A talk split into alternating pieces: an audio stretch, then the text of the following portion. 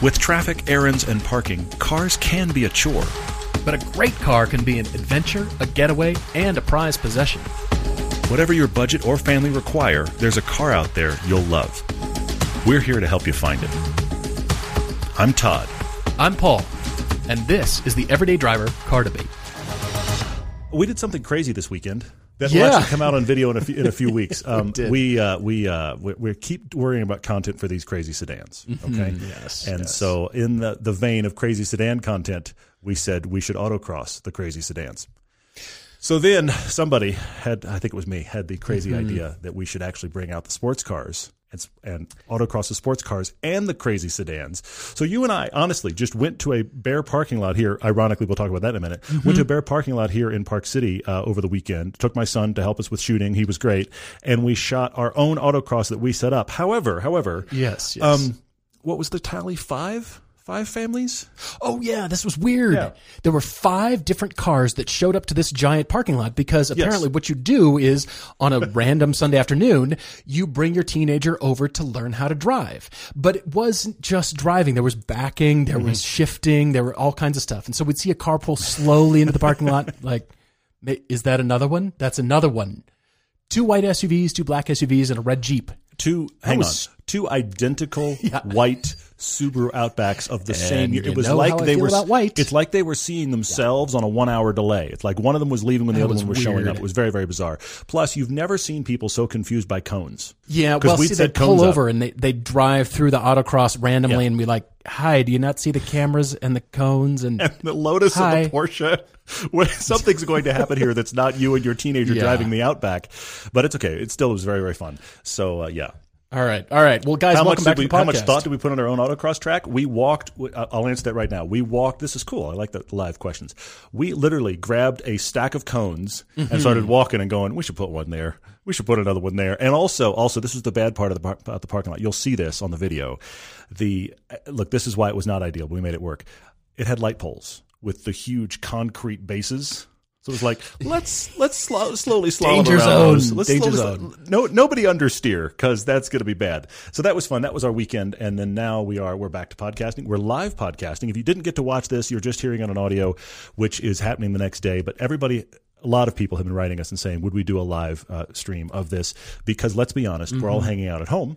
Yeah, we've been we've been doing Mm-hmm. live streams before. It hasn't been all that often, but for those of you listening as the podcast Mm-hmm, exists and as normal, we are currently in the midst of a YouTube live stream because we thought, well, hey, people are home and let's do that. So we're we're live streaming it as well as recording it just for regular podcast release. So welcome back to the podcast, guys. Help, happy Tuesday. Pilgrimage 2020 is coming your way, and yes, is. I'm going to beat on it once again. So if you go to everydaydriver.com and right in the middle, you can see the adventures tab, and you poke Mm-hmm. that. We plan on and going. then you can see what's happening. The Utah adventure will be coming up uh, very soon. We're planning more around that. But at this point, August 2 through 6, Mm-hmm. 2020, we're planning on going back to our happy places. Let's be honest. yes. One of our, our favorite places on the planet, the Ring and Spa Francorchamps tracks Mm-hmm, in Belgium uh, and Germany, respectively. And so this is going to be happening for August of 2020. You are cordially invited. And we do have a few signups, as a matter of fact, already. Yes, we do have People are jumping people on. It's, it's very cool. We are intending to go, uh, assuming we can all leave the house by then. So we are planning to go Mm-hmm. in August. Uh, we do have we have I think four people signed up already, but we've got lots of space Yeah, left if you like want to go. It is it's far enough out that we feel really confident about going, but uh, again, things could change at any time. Uh, for those of you that are listening to the live stream, these mics we're talking into are for the audio tomorrow. The Yes, uh, phone yes. is picking up what's going on in the room. I apologize. I know that's not the best audio ever, but we're glad to have you with us. We should do. We have a. We're going to do this a little bit different. We're going to do a car debate right up front, And then we'll- we're going to open it up to we'll everybody on the live yes. talking about questions. We're going to do questions for the whole back half of the podcast. It's going to be great. Real quick before we get in, we are scheduling guests for 2020, and so far our first guest is the CEO of Hagerty Insurance, McKeel Hagerty. He is going to be with us, and so that is for a week from now. So for this podcast, it's Yeah, yeah, yeah.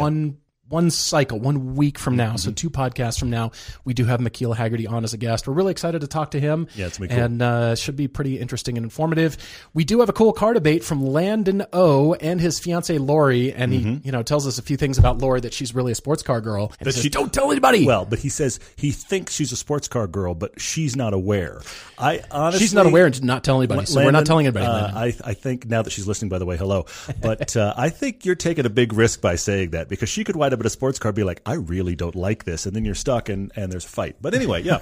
All right. So Landin and his fiance Laurie are looking for a car in the next couple of months. He says her 2003 Civic is finally on its last legs and they're looking for something small. Now she loves small and sporty cars, mm-hmm. but isn't a major enthusiast yet. That's the key word, yet. that's that's really hoping for the best there, man.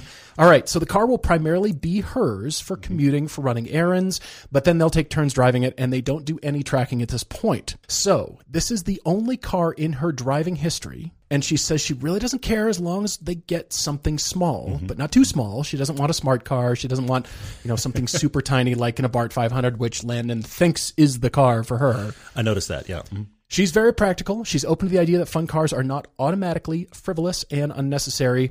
And he says they're thinking 10, 10 to fifteen thousand dollars used or new. Their budget isn't huge. He wants her to be in something newer that will not require major fixes or spending right off the bat. But they're not afraid of scheduled maintenance, which is fine. And he says, And he calls you out. Yeah. Paul, I think 944s are out. So we're, but what we're talking about here is, let's be honest. His fiance wants to climb into a car, turn the key, it starts, it runs. It- Most it- of us do. the- yes, but I'm just saying By the way, you can do that with a Maserati. you can also do it with a Volkswagen Phaeton, which is surprisingly good at autocross. But it's because of the all-wheel drive and the fact that I just It's don't the care. all-wheel drive. and the fact that I just don't And care, the fact that you that don't I'm care. Uh-huh. just chuck it in. Let's see what it does. That'll be fun. I'm glad you sort of, you know, made the leather even more slippery so I could be like up against the door. It's funny you say that because I feel like, the Maserati was myself. far more slippery than the than the Phaeton was. bracing myself I in was that I was car. thanking God for the steering wheel. wrap a leg around the shifter like practically, yeah. Anyway, sorry, we're off on a tangent. Yes, while all of us want a car that runs, we enthusiasts are more tolerant than most. If you have the morning that it does something weird, you're like, this really frustrates me because of the fun, because of how much we like it. but You you like it. Okay, You still like it. You're gonna, but that happens twice to somebody that's not an enthusiast. They're going to get rid of that car. You know what I Okay, mean? It- It's just okay. like it, it has that. to start. So this needs to be a starts and runs car. But we've got honestly, he apologizes, but I think ten to fifteen grand is a good amount of- money for this. Honestly, no, I do too. Uh, Landin, that's great. And Landin goes on to say that it is her car, but selfishly, he wants to have fun in it occasionally as well. They've never had anything rear wheel drive, so something rear wheel drive is high on the bucket list. But he says, tough with their requirements, it needs to be automatic, mm-hmm. which is fine. Meanwhile, his driving history includes a Ford F 150 and a Dodge Caravan in what he calls Baby Barf Seaweed Green Metallic. I can have fun with paint color names. Uh, but honestly, that I do does like sound that. like one of the ones you would have come up with because yours are always 14 words long and they're great. And that's that's pretty good. I have to I was going to go yeah. with like unidentified container in the prison dumpster juice metallic fish scale. Yikes. Something like that. That's a little because long. I Yeah. looked up your land and your your seaweed color, and you're Yeah. right. It, it's not great. So they've got those two in the driving history, but he currently drives a 2015 Camry he can only describe as his work truck.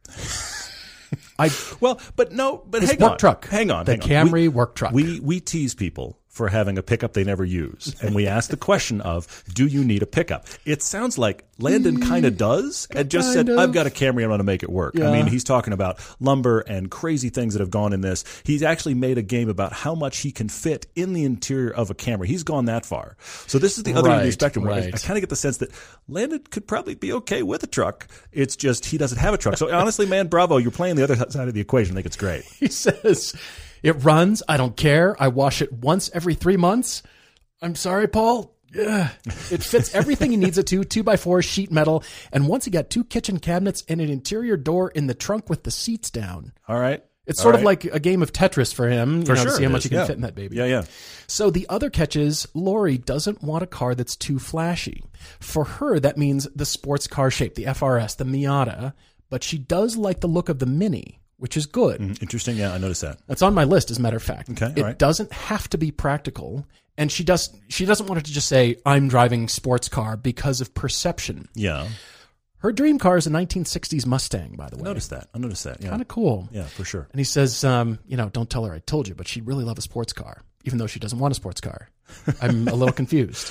Yeah. But she is compassionate. And by the way, she's a teacher and works in some low income areas and doesn't want people to think she's had stuff that's too fancy. And we've actually run into that many times. We've mm-hmm. debated cars yeah, for, for sure. bankers and lawyers and doctors and real estate agents and musicians and all kinds of people. And then, you know, I had stories about my dad who was in aviation insurance and would, you know, drive into the airport hangar and guys would have their $300,000 airplane. Yeah. Yeah. Like, well, that's an expensive looking Volvo there. Yeah. It's like, yeah, no, it's not. it's just a Volvo, but yet, yeah. Volvo. But, but we've also talked about this perception. There is a perception on sports cars that is problematic because you know the average cost of a car in this country is thirty grand. But if you go buy yourself a loaded minivan or seven seater, you're spending fifty.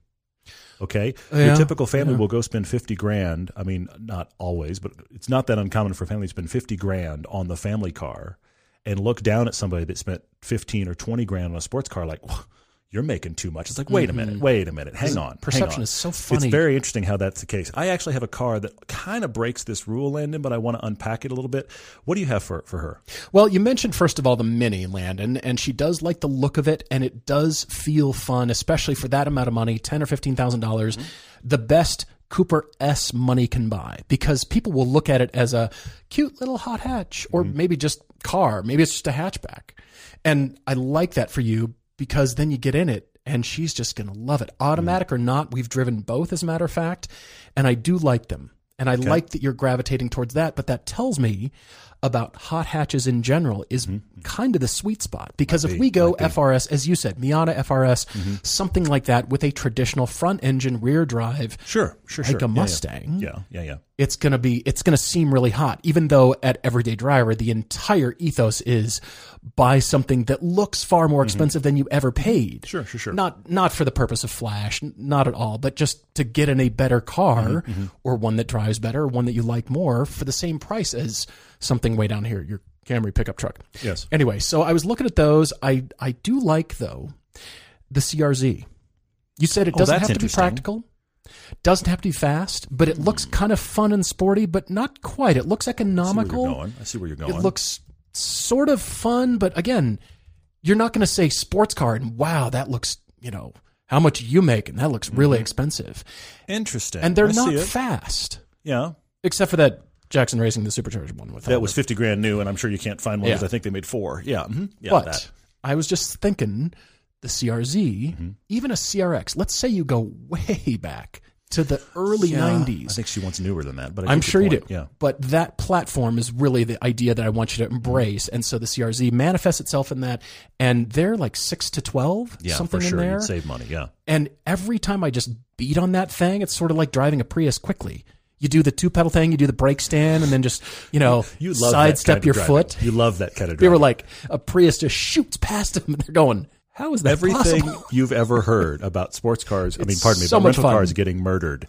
Paul has done all of those things to the point that when, when we go on a shoot and we rent a, we rent a car of any kind, especially SUVs, yeah. and you're driving, you will beat on that car until the rest of us get uncomfortable for, on behalf of the car. I mean, there's there it's murderous for for the amount of mechanical. Car's just like Oh my gosh! For the amount of mechanical sympathy that you that you have for your own cars or for cars of other people you know, the contrast when you get a rental car yeah. is stark. It's it's quite. Profound. I do have a double standard there, oh, but time, I take yeah. it out on the rental cars because the fastest car on the planet, as you know, yes. Well, we've all heard that for sure. Is a rental car. So I'm liking the Honda CRZ, but as a matter of fact, I was having a discussion with Ben the other day. Ben, mm-hmm. who shoots yeah, for us, uh-huh. and he was thinking, uh, you know, Volvo C30. He was thinking for himself. Yeah, yeah, yeah. And it occurred to me, Ben, I just thought, well, why not a C30? They're, again, we're not looking for the amazing sports car true. or track driving true, experience. Yeah, yeah. That's not it. It's something fun, sporty, but economical, something affordable. I've always liked how C30s look, but that's the problem with them. I've always liked being on the outside looking at the person mm, like, that mm, looks yeah. like a cool car because the interior doesn't do it for me. And they're fine to drive. Just think mm. of Mazda 3 driving experience and you sure. get it. For sure. Which is good. We like Mazda 3. They're a good stand up hatch. and I sure, thought, yeah. I've, I've been looking around. If you can find that, uh, that R design, I've been looking, actually looking on Auto Tempest Yeah. over here, and I found a C30 R Design Did you? T5. Okay, cool. Well, All it's on eBay right now, so it's a low price. But you know, with the body kit and everything, Yeah, the, the the R designs of that era looked really cool, and the C30 was kinda awesome interesting. looking. I wish it had stuck around and gotten better. I actually think the early ones look better than the refresh. I feel like the refresh. I agree to that. good I looking, found another anyway, one They're there, here, yeah, but, for sure. uh, you know, looking around at those because they are economical in the sense of storage. You you know that hatch in the rear, it's kind of different. It's quirky. It stands out Yeah, yeah, like yeah. a mini. Yeah, yeah. It's, it's useful. But again, it's mm-hmm. not super hair on fire, and they they are very affordable. But ultimately, my my question for you, Landin, is why not a Mustang? For ten to fifteen, you can get all kinds of Mustangs. Sure. So you're talking. You're thinking a, a more modern. Mustang. You're not thinking a '60s Mustang. I'm not thinking a, a 60s. thinking I'm thinking a more modern. Okay. Yeah, yeah, yeah. Sure. What can you get? What Mustang can you get for 15 grand? Mm-hmm, And let's try it out. Let's check those boxes. And again, it's not going to be so expensive and so precious, Yeah. but it is going to have all the dynamics that you're looking for, Landin. And That's the hard part here. Is we have something. we have your fiance on one side wanting to be conservative. We have you on the other side wanting rear wheel drive. And he's over there going, and "Come so we have to balance those two. I have I have two to mention. I, I actually like your CRZ a lot. I think it's a really interesting one. I think it's that's one of those surprise cars we've talked about it before. Now automatic on that I don't like as much. It has honestly an almost Honda S2000 quality six speed manual, but she wants an auto. But she wants the auto. So we're ducking that, unfortunately, which is fine, too which is bad. But I, I do get it. I want to go two normal ones, and then I want to really try to sell you on one, Landin, that I think breaks some of your rules, but I want to explain why. Okay? okay. I think she might enjoy a Honda Accord Coupe. Okay. Get a Honda Accord Coupe. Landin, get good tires on it. I don't care what it comes on. I mean, that's Get the key for any perf- car, of But but I'm saying get good performance tires on that, and I think you will drive it and be pleasantly surprised by it. Mm-hmm, I think she will find it to be a fantastic upgrade from her Corolla. It's a little larger, it is larger, but fantastic upgrade from her Corolla. You get the coupes, you get the two doors. It feels a little bit flashier, but it's still a Honda Accord. Okay, Yeah. so I think sure. that's viable. Sure. I'm trying to think about cars that if they pull into a parking lot of an underprivileged school, it doesn't look flashy, but it's still nice. I'm trying to walk that line. You know what I I- mean? I see that. Another one in that category because I think it's a car that most people don't really think of right off the bat. Get a used uh, Acura TL. Those are good. You're a saying really like nice 05 to 08, that version? Well, but even beyond that, though, just you got to jump over, and I forget the years. It's like 09 to 2011. There was the, the major beak years. Avoid the beak years. But The th- but beak then they years. but then they refine the beak and it becomes less obnoxious. it's the album. It's Where like- are they now? Remember the beak years? Yeah. Seriously, it's like it- it's a parrot fish for like two or three years. Okay, it's very Yeah, it wasn't great. So, but then they refine that, and but the TL throughout though has been good to drive and has been reliable and has been a good car for the money. So I think the TL might be a way to get kind of a, a, a stealth. Almost luxury car that's Mm-hmm. going to just run because again it is almost a Honda Accord in its own right. But the car I think that matches both of these, and I thought about this, Landin, because that Mustang thing is interesting to me. What you're telling me is that your fiance likes a car with sporty style, but without being really aggressive. Because when I think of a 60s Mustang, yes, you can go the bullets, you can go the ones that look Sure. really mean, but you can Sure. also, we've all heard the joke, nice little secretary's car. You can also go much softer. That was the interesting thing about those 60s Mustangs Okay. is they went both directions. You had the kind of softer looking ones that were, I, I hate to say it, almost cute. And then you had the ones like the Eleanors that look aggressive. Never I'm going- tell a man's car. It's cute. I'm about to get a stream of comments on the live stream and then nasty emails later about calling a Mustang cute. And Chance is in the other room editing, and he may come Yeah, in here and bludgeon me just just for your fun. He probably anyway, will. but I'll just watch me like, nah, let's see. that just happened live. We should leave that video up. That's going to get a lot of views. Todd dead in a pool of blood. Moving on. Exactly. Okay, this got dark. anyway, let me answer Um, some questions here. But seriously, the um, the thing I think would be interesting here is follow me a third gen hardtop Miata. So NC Mm-hmm. Miata hardtop. Power retractable hard hardtop. You've got the money to, to find a really really nice one. You think she would like a sports car? Mm. We've driven that car in automatic and in stick. It's it's got the automatic on that at least is an actual automatic, not a CVT. They have very nice dynamics. Okay. That is a car that kind of like the Mini. While it is a car that is sporty, nobody gets mad about a Miata. Nobody looks at somebody in a Miata and goes, "They're a rich jerk." you know what I'm saying? That really doesn't happen. You're right. And especially with that NC and the way that it looks at the power retractable hardtop, I think you can pull that into any parking lot anywhere, and you are approachable and nice and not a snob. I lo- I'm on board with this idea because the hardtop makes it a real car, and of Mm-hmm. all the generations, I felt like it is the most substantial in It is. Size, is, for sure. weight, of course. And the, those are the Achilles heel about it because yeah. it's it's more towards a Mustang. Not I'm not comparing them no, to a Mustang. No, but, but, but I'm you know what I mean. It's, connecting it's more towards that rear wheel drive sports car recipe mm-hmm. without being hey flashy like you said. I, am doing I'm, I'm doing a, a, tenuous line between that original soft soft version of the yeah. Mustang, if you will, and that NC Miata. I think there's mm. a connection there. I do. In feel of how they appear in the market, I think there's a connection there. Yeah, that car's yeah. going to run. It's reliable. You can find them for your money. You can find a nice one for your like money. Nice ones are what, 12? Uh, yes, 14? that's what I'm saying. So I, I, and I think when you jump in at Landin, you're going to be like, this car's just fun. And when she drives it, it's going to get good gas mileage. It's going to be a car that runs. And when she pulls it into wherever, it's not a car you can get mad at.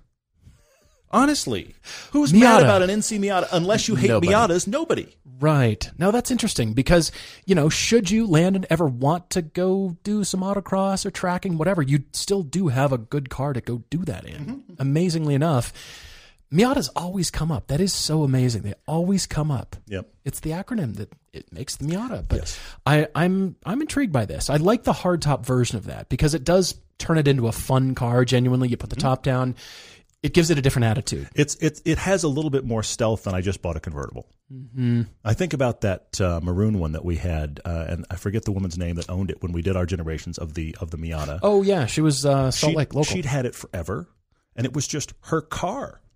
She wasn't like I go out autocrossing. She just mm-hmm. bought it. It was her daily, and she used it in that way. When we drove it hard, it was probably the hardest that car had ever been driven. Very true. Was, she very was true. very very nice about just being generous with her car with us. But I just thought you're an interesting buyer because she was showing to us, let's be honest, the opposite end of Miata ownership. Because most of the people that we run into that own Miatas track them. It's their autocross car. It's that yeah. she just bought it as car. Yeah, for sure. And Max Goldberg on the, the feed here on the mm-hmm. chat is saying Genesis Coupe, which is a car we've recommended many, many times. Mm-hmm. And that is a viable contender for sure. It it has the same recipe yeah, that's something to check out, Landin. And uh, yeah, really, uh, you've got some driving homework here. But I like what you're uh, what you're leaning towards, Landin. please let us know. That's my favorite for sure. I, I I definitely agree. Guys, if you've got your own car debate, as I always tell you, write to us. You can go to everydaydrivertv at gmail.com or in the top right corner of the website, you can punch the About tab, and under that appears the contact button. And those emails syndicate to the same place. And while you're there, you're looking at the pilgrimage trip, of course, you and you're wondering what loose couch change it takes how many couches do I need? It takes more than that, but you don't. But here's the thing: as you've said before, let's not do the kitchen this year. Let's go to Germany. No bathroom because as soon as you start picking at the bathroom tile, don't do that. Bathroom that's, remodel. That's, that's, the end of it. Yeah, leave sure. that alone this yeah, year. Sure. That can wait. Your kitchen works, the water runs, and you've got knives, and you can do all that stuff. the water runs, and you have knives. You have a stove, right? You can you can cook. So okay. leave all, all right. that alone. Come sure. with us on the pilgrimage trip. We've got people signing up, and uh, we're very enthusiastic about that. If you like driving like us, you're always looking for your next track event. No matter what your skill level, motorsportreg.com makes it ridiculously easy for you to find and register for track events all across the country. With over 7,000 events annually, it's the most complete events listing nationwide. And if you're an event organizer, Motorsport Reg will help you fill every event with tools that automate tasks, improve accuracy, and grow participation. Plus, there's a full time support team who are there when you need them. Learn more and find events today at msreg.com slash everydaydriver. That's msreg.com slash everydaydriver. We've got to jump to questions because uh, I they're, feel like they're, they're already beginning. By. So I will say We're to everybody on the time. live stream, yeah. let us have it. Yeah. Bring your questions. This is something we haven't really done. Except you just for, asked for more. We That's did uh, for for podcast 400. As a matter of fact, we did, and those came at in uh, in significant numbers. But at this point, we've never really done live questions. We've mm-hmm. always had questions online. And at least for me, I've had time to mull over it. I've had time to think. this is about as and from the hip as it could get, right here, my just, friend. You know, brace yourself. What's my? What, how do I feel about that subject? So mm-hmm. anyway, this is uh, yeah. very much. We're going to get uh, ourselves firmly in trouble cuff. here. I have no doubt that we're going to say something very wrong. But anyway, no, you do not need an international driver's license to participate in pilgrimage. You can just go. You need to show your license here in the U.S. and the fact that you are currently licensed to drive. But otherwise, you're absolutely okay to go without that. Andrew P says, "Did anyone spin in the autocross, and in what car?" No, we didn't because of the aforementioned concrete, three foot concrete we buttresses with the light careful. pole on top oh, yeah. of that, yeah, yeah. and the fact that you know the cameras are running, and we just we need to come away with footage, not mm-hmm. damaged cars. So we weren't pushing it super hard, but you know, enough to to discover some strange things about our cars. Oh, what company has the worst shade of gray from Scoobers 90? Worst, shade of gray. shade Aren't they all just bad? Uh, Sorry, but anyway. You know, I feel like the really high end auto manufacturers pay attention to their grays far more than the typical offering from I'm going to call them out Ford and GM and FCA. It's just attention to my here's a color. Even though there are people in the color and trim studios that are obsessing over not just the color, the shade, the name, of course. So they're they're doing that. But I will say that the grays are just a little bit more finely tuned, especially with the paint colors. They're they're just they're more finely tuned for the uh, All just great for the high end Sorry, it's all manufacturers. Scott asks, would we choose a 993? Are they both on here? A 993. there we go. See, I, it's, it's, it's interactive. I knew it would come Would in we choose a 993 over a 997.1. There, you see, there, there you go. See, look, uh, I, I need, I need like things to point to. That's what I've been missing. He needs anyway, pie charts and flow awful. charts and graphs and he says he's aware of the price premium on the 993. I, I think that's the big thing is are you able to offset the price premium? Because the thing about a 997.1, yes, IMS bearing, is it's just a driver. It's not anything you have any reason to be precious about. You buy it, you drive it. It's raining, it's snowing, it doesn't matter, just drive it. The 993, I'm concerned that if you buy one of those, you're going to be in a situation where, Scott, you just go, I can't drive that car because, and you fill in the blank, and it's going to sit. Mm-hmm. That's my concern. The 993 is also, it's air cooled. So who's your mechanic? I mean, it's older tech, let's be honest. They are genuinely awesome. Watch our 50 years 911. I really, and I'm not even a 911 guy. I do like the 993 a lot. I don't think they're worth the premium. If I was buying a 911 I to like drive. I'd buy the 997 personally. Yeah, no, you would. All right, Chris L says if we were in the raffle, if one of you were in the raffle to win one of the big sedan challenge cars, Mm-hmm. which one would you pick? I have every person that has driven the Maserati. I am selling the dynamic. You I'm are. selling are, Maserati, yeah. and everybody gets out of it going, "Huh, uh, it's not as bad as I thought. That's actually kind of cool. Who knew?" And then you know they're searching for Maseratis online. So I'm I'm voting for Maserati. In, in Trap Mountain says the beak years needs to be half of this episode's title. I like that. That's good. We should definitely do that. That's All right, fun, yeah. all right, write that down. What else? What else? Uh, is that the first ever live stream? We did one on uh, 400 and we were dark because we were sitting in a Yeah, movie the theater lighting and there was was no great. lighting and so it was all bad in that regard. Uh, yeah, Chance is laughing about the fact he may have to come in here and bludgeon me. I think that probably will happen. yeah, some Mustangs are cute. Thank you, Justin. Thank you. Some Mustangs are cute. I'm not going to go there. Yeah. I'm not going to go there. All right. Uh, question from Ages Real. Have we heard anything about the 2022 BRZ? Supposedly it will be turboed and use Toyota's new TNGA platform. Any thoughts? As far as, you know, what is to come, it's really tough to comment, especially, you know, when we do car debates for people and they're thinking about a car that's two or three years out, thinking, I'm going to save my money Yeah, for that yeah. from from here. It's tough to comment because of how quickly the automotive industry changes. I mean, we're not privy to the discussions in the boardroom. Most Nobody anything, actually yeah. calls us or anything, but um, I, I think it's it's tough to make a call on things that are planned now until we're really close, until we start to see test mules, until Yeah, we start to see and hear things and we get a lot closer. I mean, at this point in this recording, the Ford Bronco still has not been released. And everybody knows everything about it at this point. Well, that's the thing is we're always. I mean, we let, come on. This happened to the Supra. The Supra was. This is going to be like this into Yes. oblivion until it The finally came Corvette, out. the NSX, everybody and knew then, and then the other thing is, cars. by the time the Supra came out, we all decided we already hated it. Nobody driven it. We already hated it, and that's that's too bad. Yeah. Um, I, I, look, obviously, I owned one. I still love the '86. We just put it in our first episode for season seven. It's in there, and you and I both, again, we're just like, this is just a great car.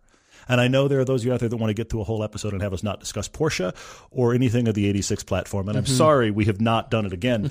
But um, mentioned it, it is genuinely great. I'm excited about having another one. I hope that the next one is refined in power. But I'll be honest with you, I would rather it is as good or better a chassis than, well, we threw power at it. okay. Let's hope that. Okay. I, I'm, I'm very worried about them hearing the internet hate enough that they throw off the balance this guy. and it becomes a powerful car that isn't as good to drive, or a more powerful car that isn't as good to drive. That's my yeah, but the current chassis can handle the power. It Everybody's can. No, I agree with that. No, I agree with that. So they don't have to do much Let's if they keep not. it on the same Let's hope chassis. not. Yes. If the next one Yes. Mm-hmm. one comes out and it's on a different chassis, it's yet untested and untried by enthusiasts everywhere. I get that. Keep you know keep it in reserve. But if it's same or similar Yeah. and we've proven that, it can handle it. It's proven. Yes, for which sure. I like. Miata 13 says he's asking us to rant. What do we think about the auto stop start feature? Oh, Okay, yes. quickly. Yes, it saves gas. If you are in a stop and go commute situation and you sit still, it saves gas. I want to put that out of the way. That exists. I hate it. I hate it. And we die. What's funny is we'll go on a shoot. That's that same rental car equation. We'll go on a shoot, and the first time we come to a stop and the car dies, all of us in the car doesn't matter how many of us in the car. We are all diving forward looking for the button. where's the little? button? Where's the little A with the circle? With, Yeah. there it is. It's like a, it's like a treasure hunt to see who can find it fastest because it's so annoying. And if you drive in a place like Uh-huh. LA, where the minute the light thinks about leaving red, you better be leaving the line. You, you can't be the first person at the line waiting on your start stop to happen. People are going to kill you. Mm-hmm. But I mean, we're not normal. I agree. I just I don't like it. But I I see I see the reason. I understand the savings. It annoys me. Dr. Duck asks if we were to take a trip to Japan for filming, and given that there are many people doing it, what would we want to film to be different? To be honest, it's the same mindset that Todd and I have filming anywhere else, and that is more of stock cars, cars that you can buy as they are, not going into the tuning scene. Because in America, in any country, there's a big tuning scene. Yeah, for That's sure. not what we really want to dive into, and that is, you know, here's what you can do to make it obscene horsepower and all that kind of stuff, or crazy body kits or whatever that is.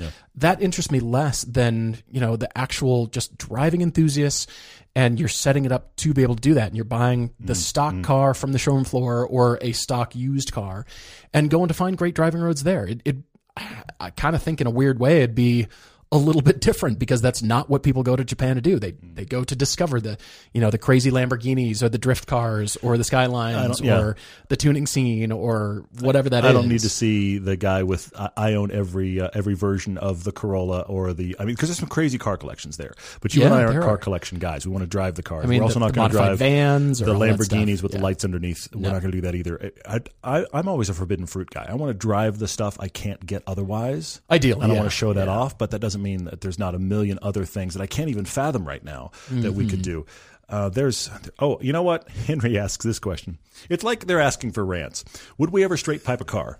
People, Um, of course they are. Uh, so Henry, uh, I feel like I've finally learned. I finally learned. I've had three cars where I changed the exhaust, and I regretted all three of them. Yeah. So I have decided that I, uh, you know, whatever exhaust you give me on a car, that's the exhaust it has. I'm okay with it. The, mm-hmm. actually, the only one I get away with is actually the Lotus has an aftermarket one too. Because if you look at the back of my Lotus, it doesn't have the central two pipes. It's got a pipe off to the side, and I have an attachment for Laguna Seca, so I can go by the sound booth. Anyway, yeah, that one that car's loud either way. So it's a Lotus and it rattles and it's loud and I don't care. But I've had three other cars. It was the uh, the oh actually the Saab 92X. I didn't have an exhaust. I put an exhaust on the last six months of ownership of my 300ZX and ruined it.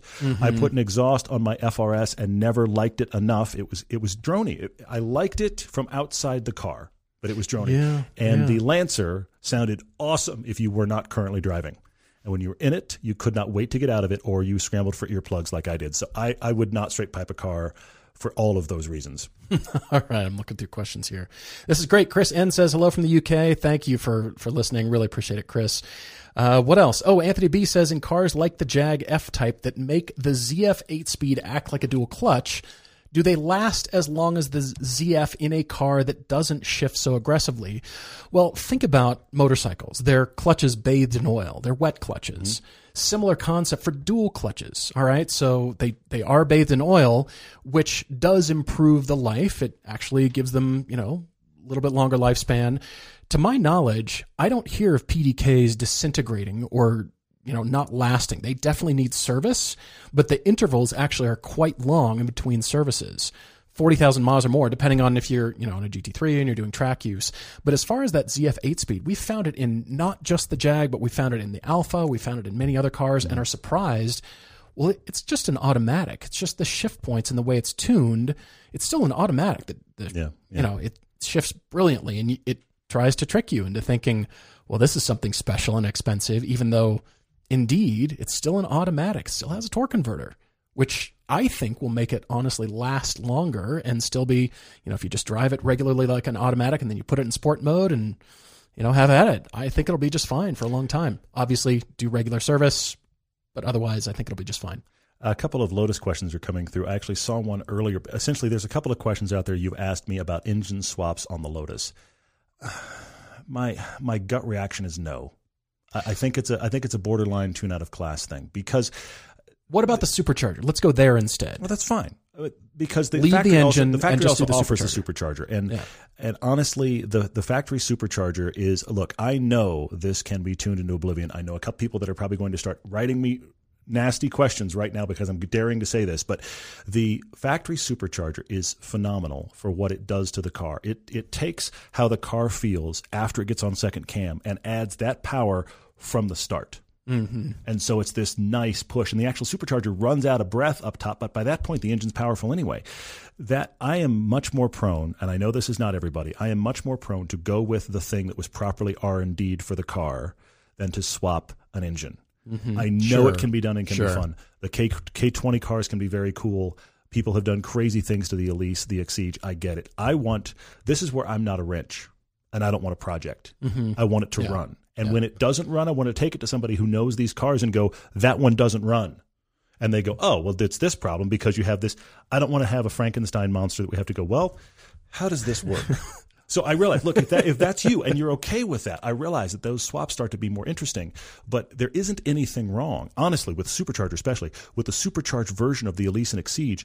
They've got plenty of power for that chassis. I know people have got 4 and mm-hmm. 500 horsepower versions of those. You- Not necessary. Yeah. That's now when you, as far as I'm concerned, you're unbalancing what's great about it. It's got a, a fantastic balance of everything going on there. This is what we talked about with the 86, the FRS.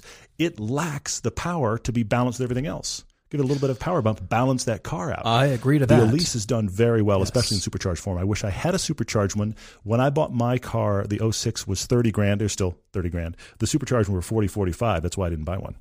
All right, Justin S asks for recommendations on car movies or car chase movies to watch now that people are forced to stay home at this point. Well, if you have not seen Senna the film or The oh, Racing Life of Paul Newman, I thought you were going to say.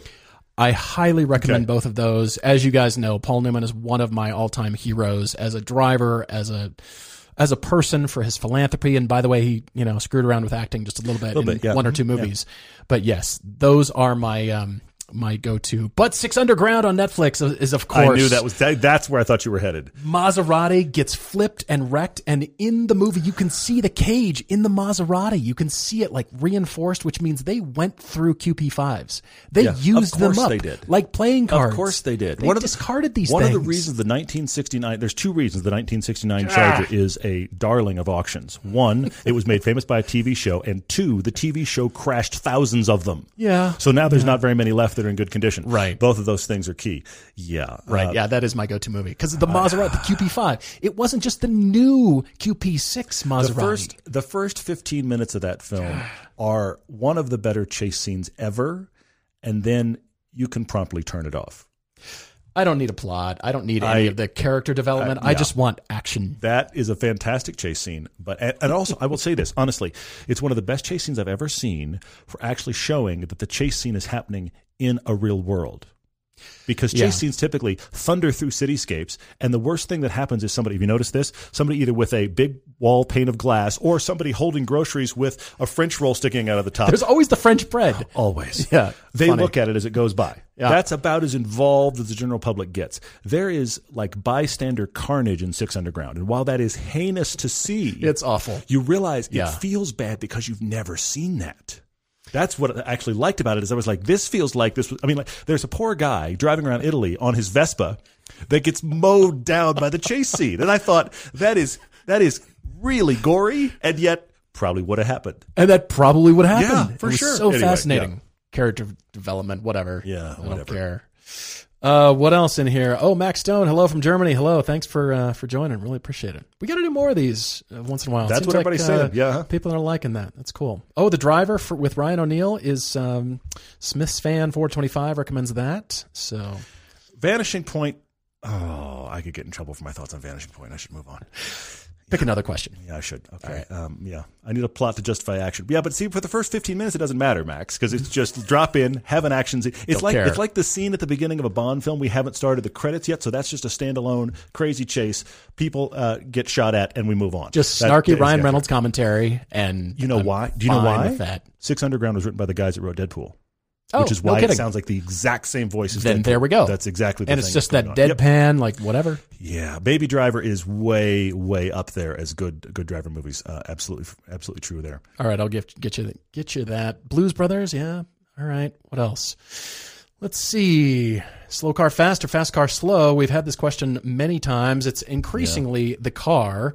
When it comes to the pilgrimage, we want you in a slow car or a skateboard or something like that. But I I need power. I need the adrenaline. I really do. I You appreciate the slow car. guy than I am. I appreciate the slow car thing, but that at some point I'm going, all right, wh- where is it? I, I need the power. I need it. So that's me. Let's see. Color Cartel's looking for a second set of wheels uh, for his Lotus. That's a nice problem to have.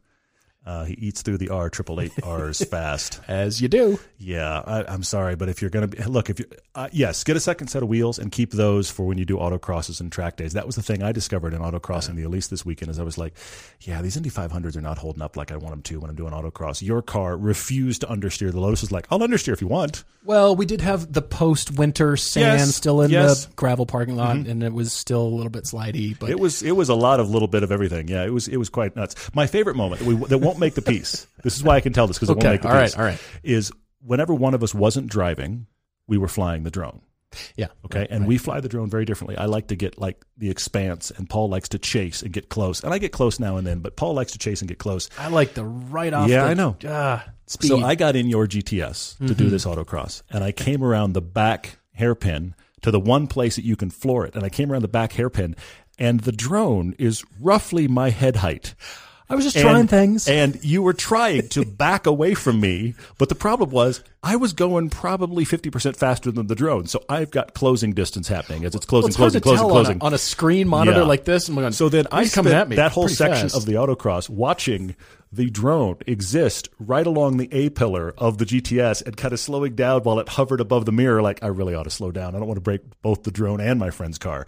That shot won't make the piece. Yeah, Oh man, I'm disappointed to hear that. I know. All right. What else? Uh, let's see. Matt Campbell said last episode we suggested avoiding manuals for the first time on the ring. Would we say it's worth going manual if you can rent the same car you track in daily on the ring, but it's only stick? Yeah, Yeah. that's fine. If you're Yeah. used to those pedal position already, you're used to the car.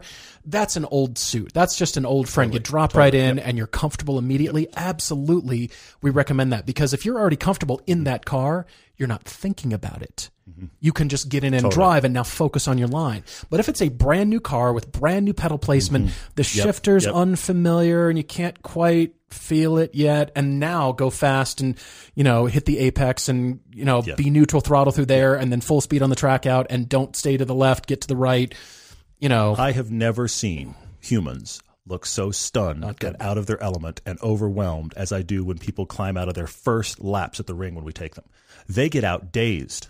Like they get out and they just kind of need a second. Watch our Yeah. pilgrimage film because Yeah. we get out like that too. By the way, Yeah, I was gonna say. it happens. It's not like we were immune, and it's It every happened to year too because Yes. we're like, oh yeah, that's That's it's That's this right. place. That's why we come. But that's the thing. We don't hmm. want you. We don't want you to put you in a car where just driving the car on an area you knew, like your favorite back road, would be harder. You'd have to adapt to that car because trust me, the amount of information that's flying at you with the instructor sitting right seat and the ring doing this, and it's blind, and there's trees, and there's a guy wrecked around the corner. Now I have to shift. There, there have been people, honestly, that have come to RSR. This is one of the reasons why I think RSR has gone to almost all automatics. They have some manuals, but almost all automatics. When Few, we yeah. first were working with them back when we did pilgrimage in 2015, that's a long time ago. 2015. Yeah, th- I would say more than half their fleet was stick shifts. And they were Right. fielding calls from people that would call them and say, I want to do laps on the track in your Mm. rental car. Will you please teach me manual transmission while we do it? And they had to figure out how to be nice enough to be like, yeah, that's not happening. Uh, that's the last thing you want to do. So- So if we can take out variables, so you enjoy it more. That's great. But if you're, but if you're comfortable, we've had people every year that are like, I drive whatever. Can I drive one there? Bring it because I you'll totally drop into that experience and love it. Yeah. All right. Roberto Alberti. Hello, my friend. Thank you for writing. Asks, would we consider another episode hosted across the pond to review cars like the A45S or the Alpine A110S? Yes. And I can tell everybody at this point, our Iberia trip that we've been looking forward to for so long and, and planned, it is not happening due to various circumstances, but that's okay. We're, we're looking forward to more trips in the future. And as a matter of fact, I will reveal part of the plan was to drive the Alpine A110S. That we were was, already we already had it on the calendar. We did. I was actually yeah. in contact with mm-hmm. the with folks there, and they were ready to pull whatever car was available. And I just said, "Great, pretty much anything will do." Yeah, the 110, the 110S. give me one of those. We'll take the rally when we'll make fun of it. Whatever, you know, it's gonna be great. It's gonna, I'm, I'm just fine. Yeah, for sure. I mean, yeah. that would be the car I'd buy. No, stop. Cayman Rally A110S. Stop it. And a reliable Maserati. I mean, come on. Right. That one especially. So yes, yeah. at, at, this point, we are still wanting to do continual forbidden fruit. As Todd related to, it, you know, if we took a trip to Japan, we want to drive the cars that we can't drive in North America. Absolutely. That's our that's our whole headspace. There's, man, the questions are flying in. Thank yeah, you guys are. for all the questions. I'm, I'm, actually having trouble reading as fast as it can go. The autocross video is about a month out. Just for you that are asking, uh, JB's asking that question. We have we're doing two videos a week right now on YouTube, which we're actually very excited about. We got a lot of back catalog and some cool stuff coming. There is. I'm going to go ahead and tease it. I'm talking about Thursday. Okay. We're doing a Lemons uh, feature film. We are taking our three Lemons episodes, mm-hmm. put them into one feature film. It is an hour long. It is dropping on YouTube on Thursday. I'm very excited about that piece because it is it's a really nice three parter. It's got a nice three act structure to it, and it's really cool to see it all in one. That is dropping Thursday. I'm very excited. That's happening. We have a piece on our sedans coming in a little over a week, mm-hmm. and that piece yep. is not a driving piece. Very weird for us. We're sitting in the car going, so this is broken. So here's the problem there. it, it, it's actually a funny piece, but it's not a driving piece. right, right. The autocross piece is a few weeks beyond that, so it's going to be very cool. We're longtime users and big believers in Griot's Garage car care products.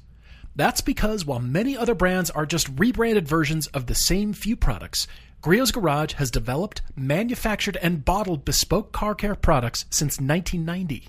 In fact, many of Griot's first customers were collector cars displayed at Pebble Beach. And they're a family company based in Washington State, still dedicated to having the best products for every car and budget. In fact, Paul learned his crazy certified Paul owned car care style directly from Griot's. We've used Griot's Garage car care products on our own cars for over 20 years, and we wouldn't use anything else. If you're wondering how to get going, they offer free training and techniques through their videos and their website and starter kits that will help your car look its best. Griot's Garage products are 100% guaranteed, and all the liquid products are made right here in the USA.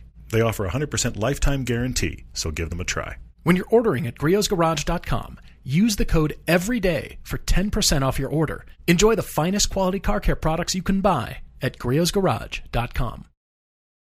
ICSNO says, Why don't we, the collective we, the royal we, okay. or reviewers, talk? Why don't we talk about gear ratios? I feel like they are a key for enjoyment at street speeds and they are difficult to find for many cars. I think the drag racers talk gear ratios. It's the drag people that are into the ratios because they're talking about launches and off the line, and that's really where it matters. Especially the guys, I forget the name of the series right now. Somebody's going to correct me, but it's the series where you drive your car for at least five races, but you drive it from drag race to drag race around the country, mm.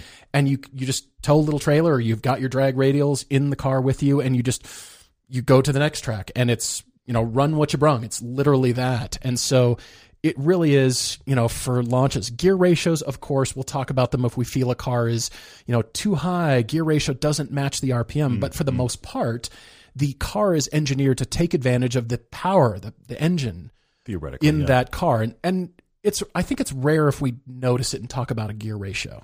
We well, talk but, about steering feel yeah. ratios. We talk about the center of gravity feel mm-hmm. around you. But as far as a gear ratio, well, just ring it out. Well, I want to go faster, and that's stay in that gear. We'll just yeah, but hit it, hit the you red get, line. You get cars like, and I hate to say it, but some of the Porsche product of late has started to get really, really long gears, and that is annoying.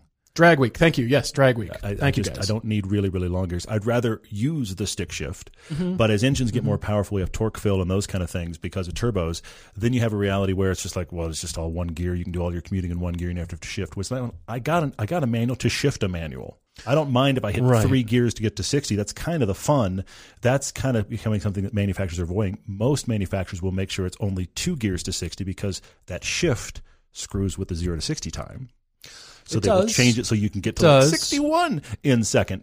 But then, Which, you know, things like the GT4 were, were actually discussed because you're at the top of second and you're like at 100. Uh, I'm, I'm exaggerating, but you get right, my point. Right. Long gears are weird. Uh, we did have an earthquake here. We are okay. Uh, let's see what else we've got. There's so many. Oh my gosh. Sean Cody Miller says, "Will manufacturers drop sports car in sports cars in initial stages?" I think there's still enough enthusiasts in product planning and engineering and design departments of car companies that know sports cars are what bring people to a brand mm, or mm-hmm. set the styling direction. Not in all cases, but many times the sports car, the Audi R8 is a good example. It sets the theme for future models and then they pull elements off that that say, I really want to have an R8. I love that car. I'd mm. really like the sports car from Audi, but, but I can't afford it. I can't afford it. It's not the right car for me, whatever that is. But hey, look, I can get elements of that over in the whatever car. Yeah. Have you seen? It's not across the board though. Yeah. That there's a lot of that, that's always been the idea. You have the Halo car, and then you and then you have places where it goes really wrong. BMW. What? Who no, the GTR. Oh yes. GTR. Unlike everything else we sell. Nothing else other than the grill and the key fob. Everything else we sell yeah, is nothing like this car. Terrible. Have you heard how great the GTR is? Yes, but I'm buying a Sentra, and they are not connected. I'm sorry. Well, here's my fear for BMW and the beaver teeth being introduced mm. on the oh, M yeah, that cars mm-hmm. that will filter down and trickle down to everything else. Because think about it, those are the sports cars. Those are the hot ones, really. Mm. So I'm I'm worried about that at this point. Nothing yet, as of this recording. Nothing yet. But see Anthony's question. Even though I think I could answer it now, I think the video might be interesting. If we could find the right cars. Anthony says, "Are we planning to do a comparison with the Phaeton and the Maserati versus new entry level big sedans?" Oh, now he's okay, he's okay. suggesting something like the Chevy Malibu. The problem with doing the Chevy Malibu is we know we're not going to pick the Chevy Malibu. What would be interesting is to take it and put it against like Camry Accord, things that we know are well made and sell well. Okay. I think that okay. would be an interesting discussion because that would be a are you going to spend don't spend five. Don't spend five. Are you yeah. going to spend 10 or 15, 20, 30 grand on a used version of a hyper luxury car? Or are you going to spend 20, 30 grand on a Camry or a Accord? What are the trade offs? Because that was the conversation. Anybody I've ever known that, that was not a car enthusiast, that's the key okay. thing, okay. that owned yeah. a Camry, that was not a car enthusiast, said to me, why would I get anything else? It's got leather seats. It, it's got heated seats. It's got all the tech I need. It runs. It. Why? Why would I get a more expensive car? That yeah. would be an interesting discussion that I would like because if we took those cars that we know sell well, and I mean, let's be honest, the Chevy Malibu is not this. But if we get those okay, cars okay. that actually do well in that segment and put them against these used cars, that would be an interesting discussion, I think. Well, it's something we've always talked about, actually, since the outset of the show. We've always talked about Accords and Camrys being a benchmark comparison because they sell so well. Mm-hmm. For no other reason, not because of their driving abilities, but because this car is, well, we just saw it with the Camry pickup truck. It does everything. A, I can stuff cabinets in the back across the board. Yeah, for sure. For sure. but sure. then yeah. you know what are you willing to lose or gain by spending the same money over here, yep, yep, and you still get warranty or tech or whatever else you're looking for? That's Big, yeah. actually kind of interesting. Yeah, All right, uh, what do we got here? We're flying through questions. I'm, I'm, i keep scrolling, and there's a ton more. Thank you guys. It's really cool. This Thank is great. This is great. Uh, can we talk old gear oil, diff oil, and all the fluids the size of motor oil? We can talk about that. It's expensive to change them. I just did them on the on the Phaeton, but honestly, it shifts fantastically well. Whatever the car is that has the most expensive fluids. That's the one that I want. That's the one that I'm going to buy. No, but I, I did actually think about this, Noel, recently. I thought about this that I really think, and I and I don't know that we're all going to actually set aside money for this, but when we buy a used car, what do we think? We think we have to get the oil changed. Mm-hmm. We should do them all. You should you should really do them all.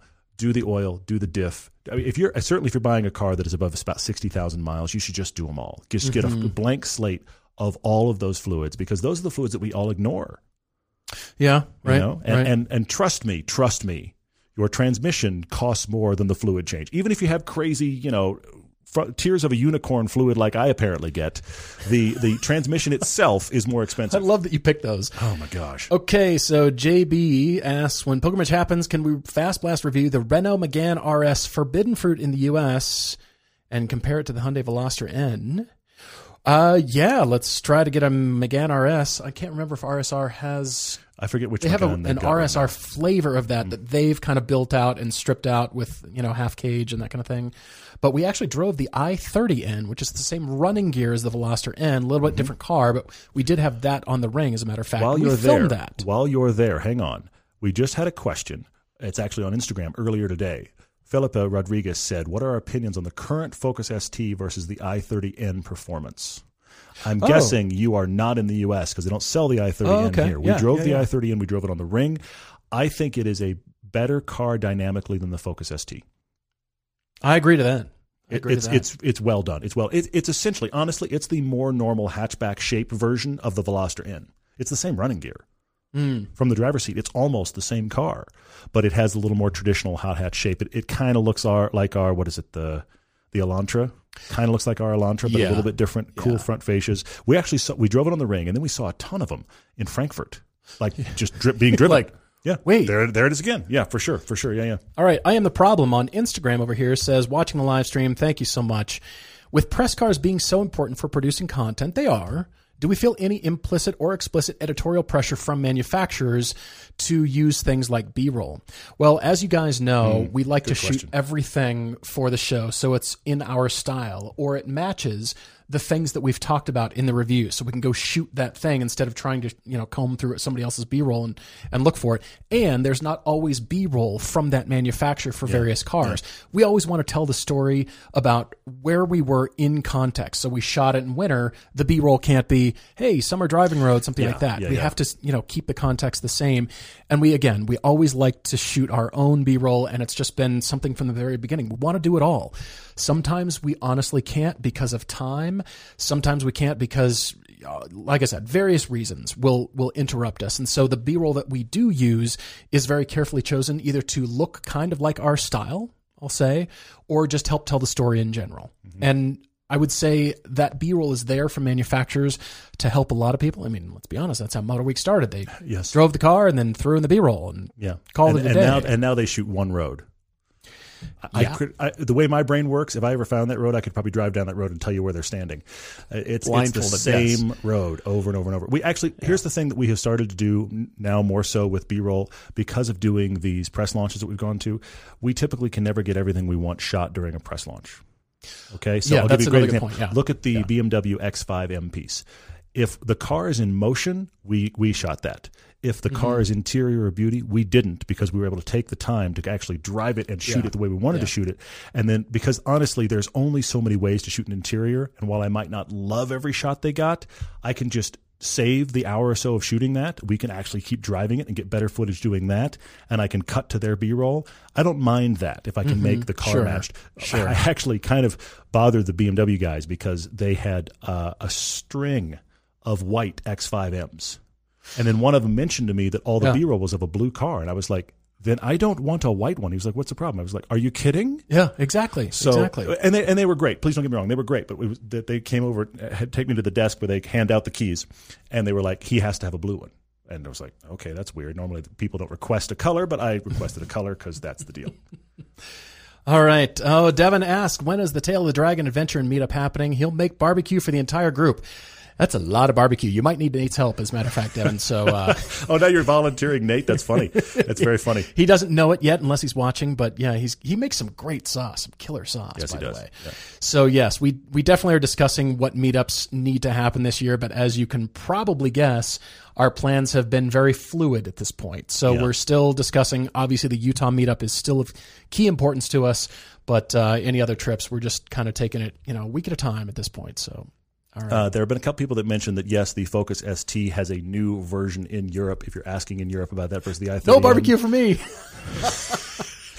I wasn't trying to on that? insult your I will. I will say this: Not trying to the um, your sauce. the Focus ST. Yes, we have not driven the European version. However, I have not heard anybody, including Tom, who works for Auto Motor and Sport and used to work for us, who I- whose whose opinion I trust very very much. I haven't heard anybody talk about the new Focus ST being a standout either, and yet Tom really likes the i30N. So I feel pretty confident in Mm-hmm. Okay. making a recommendation, even without having driven the new Europe, European one.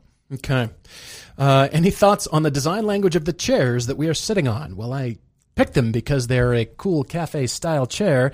And as a matter of fact, they are molded plywood. So we are sitting in some very cool DWR chairs. I'm very proud of them. They're cafe chairs and they're the steamed molded plywood. And they're actually, they don't look comfortable, but they're comfortable. So They little no, I'm lesson. sorry. They are great for like an hour, and then I have got to stand up.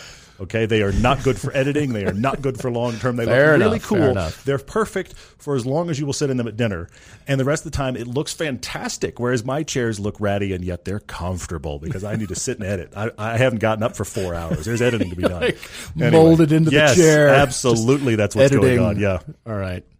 What do you got? What do you got Uh, here? design language of the chairs you're sitting on. I somebody went there. I just it's funny. That believe was it. Shane. That's very very funny. awesome. Oh man, I'm scrolling back through. They're, they're flying. in. Okay. That's great. Here's a question from Daniel Hahn asking How do we keep our local driving roads fun Mm-hmm.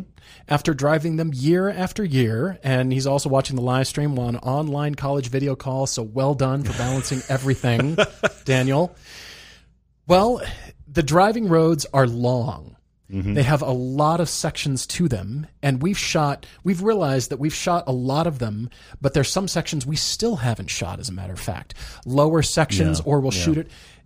Weather, time of day, time of year changes, Yeah. and then the the location itself changes, but just the roads change, just like the ring changes Mm-hmm, with track surface, with rain, with sun, all that kind of stuff. It makes the roads different. I think it keeps them fresh. The other thing. There, I haven't been bored. That's that's my oh, true. bottom line. We I haven't have, been we bored great, great roads out here, and we do. If if you know what to look for, there's one road near us that's been in uh, at least four of our six seasons of TV. The same road. We've shot it differently, and it is. Fan- and if you've come to the Utah meetup, we've driven it. Okay, Wolf Creek Pass. We've driven that road. It's a fantastic road. Mm-hmm. The thing about it is, as you're saying, the weather changes it completely. I'll, I'll be sitting in the edit room in the fall when the trees are gorgeous and we just shot that road and I'll look at footage from two months prior when it was super green and I'll think that's gorgeous and we just drove the And- road and you're loaded- it had all the Where is that? it, oh yeah, it right. had all the great leaves so that's really cool the other Yeah. thing that happens now with you and I is that honestly the struggle if there is a struggle is that we are always looking for new ways to shoot these roads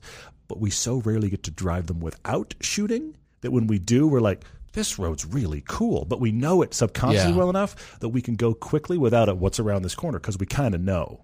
I mean, local is important, and it definitely helps for purposes of production from a time standpoint. But Yeah, we've sure, realized for we sure, have yeah, so many roads in Utah that are unexplored, so many roads nearby and just neighboring states, and so that's why our gear is nimble enough we can travel, and uh, we like to do that. So Uh, there was actually just a road. We have our, our 86 uh, Velocity in the first episode of season seven. Sorry, I got my numbers confused. Side note, sorry, squirrel. The first five seasons, because we're all sitting at home doing nothing. Mm-hmm. And, I- and, I, and, mm-hmm. and when you hear this podcast, it might not quite be yet, but it is in process.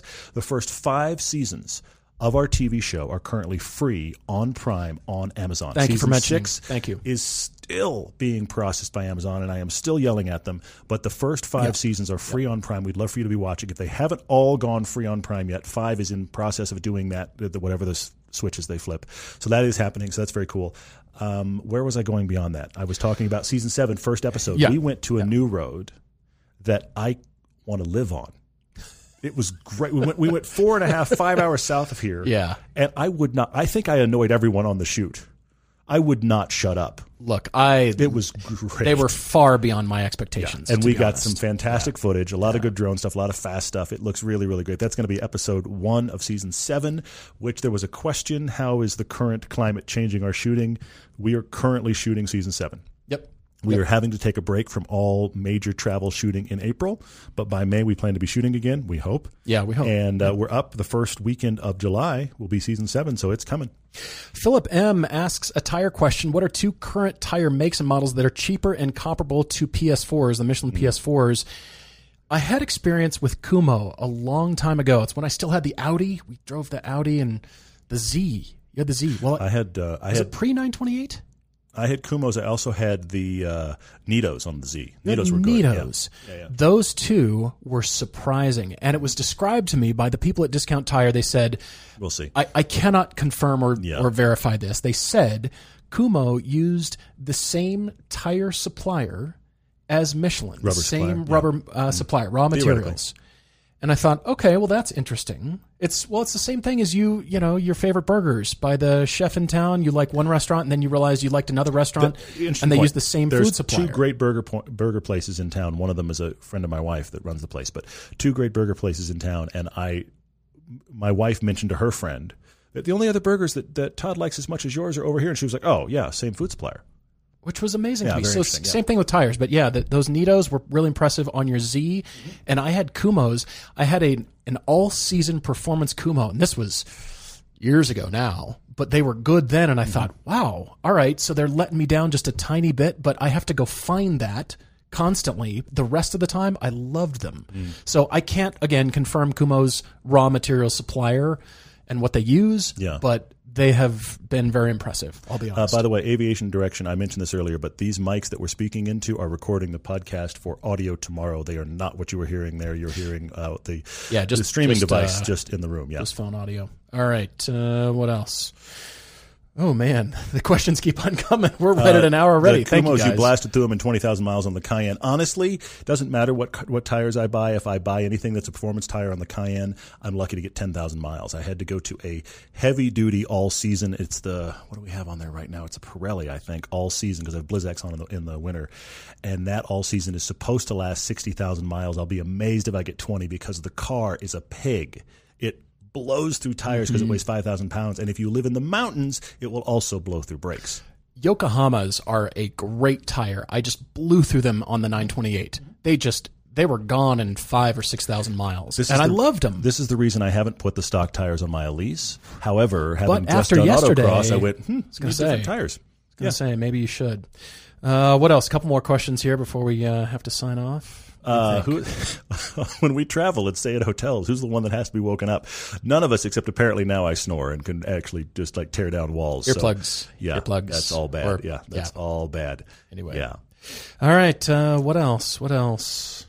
Just a couple more. Yeah, maybe? we've got a couple more here. We're just about to close down. Thank you guys for joining us on this live stream. Thank you for joining us on the audio version of the podcast as well. Yeah, very different. I am going to say, yeah. if you have not rated this podcast, please do that for us. You haven't left a rating and review. Oh, yeah. I know Great- when you look call. at it, you think that it's been rated, it's been done. But honestly, it's the consistent, and, and this is the thing we've learned. It's the consistent rating and reviewing that keeps it as a top 10 automotive podcast. And if you're listening for one of the first times or you've never seen our live stream or anything like that, granted, we've done two. The, the thing is, Of all if you've just joined us, mo- most people that say they've just joined us have just joined us because they were just looking for an auto podcast and they went through like the list of what are the top 10 and thought the description of this one looked good. If we were down in the 30s or 40s, they would have never found it, which is great. Thank you guys for listening, for engaging that much. Also, those ratings and reviews matter on IMDb and Amazon as well for the exact same reason. So we really appreciate it. Guys, thank you so much for all your questions. I always thank you, but this is the time when it's the questions that you guys tell us, and we just have a lot of fun answering them, and we feel like we're just in a conversation together. So the live stream proves that. Thank you guys. This won't be all the time, but we're going to start doing this more. And We're uh, all quarantined, sitting around doing nothing. We may as well more watch some more video. Yay! and uh, definitely more guests because uh, we've really got the ability now. So Yeah. thank you again. Keep writing your car debates, your car conclusions. Mm-hmm. Uh, we're going to get to some more car conclusions again soon. We're looking forward to next time. Thank you guys. Cheers, everyone.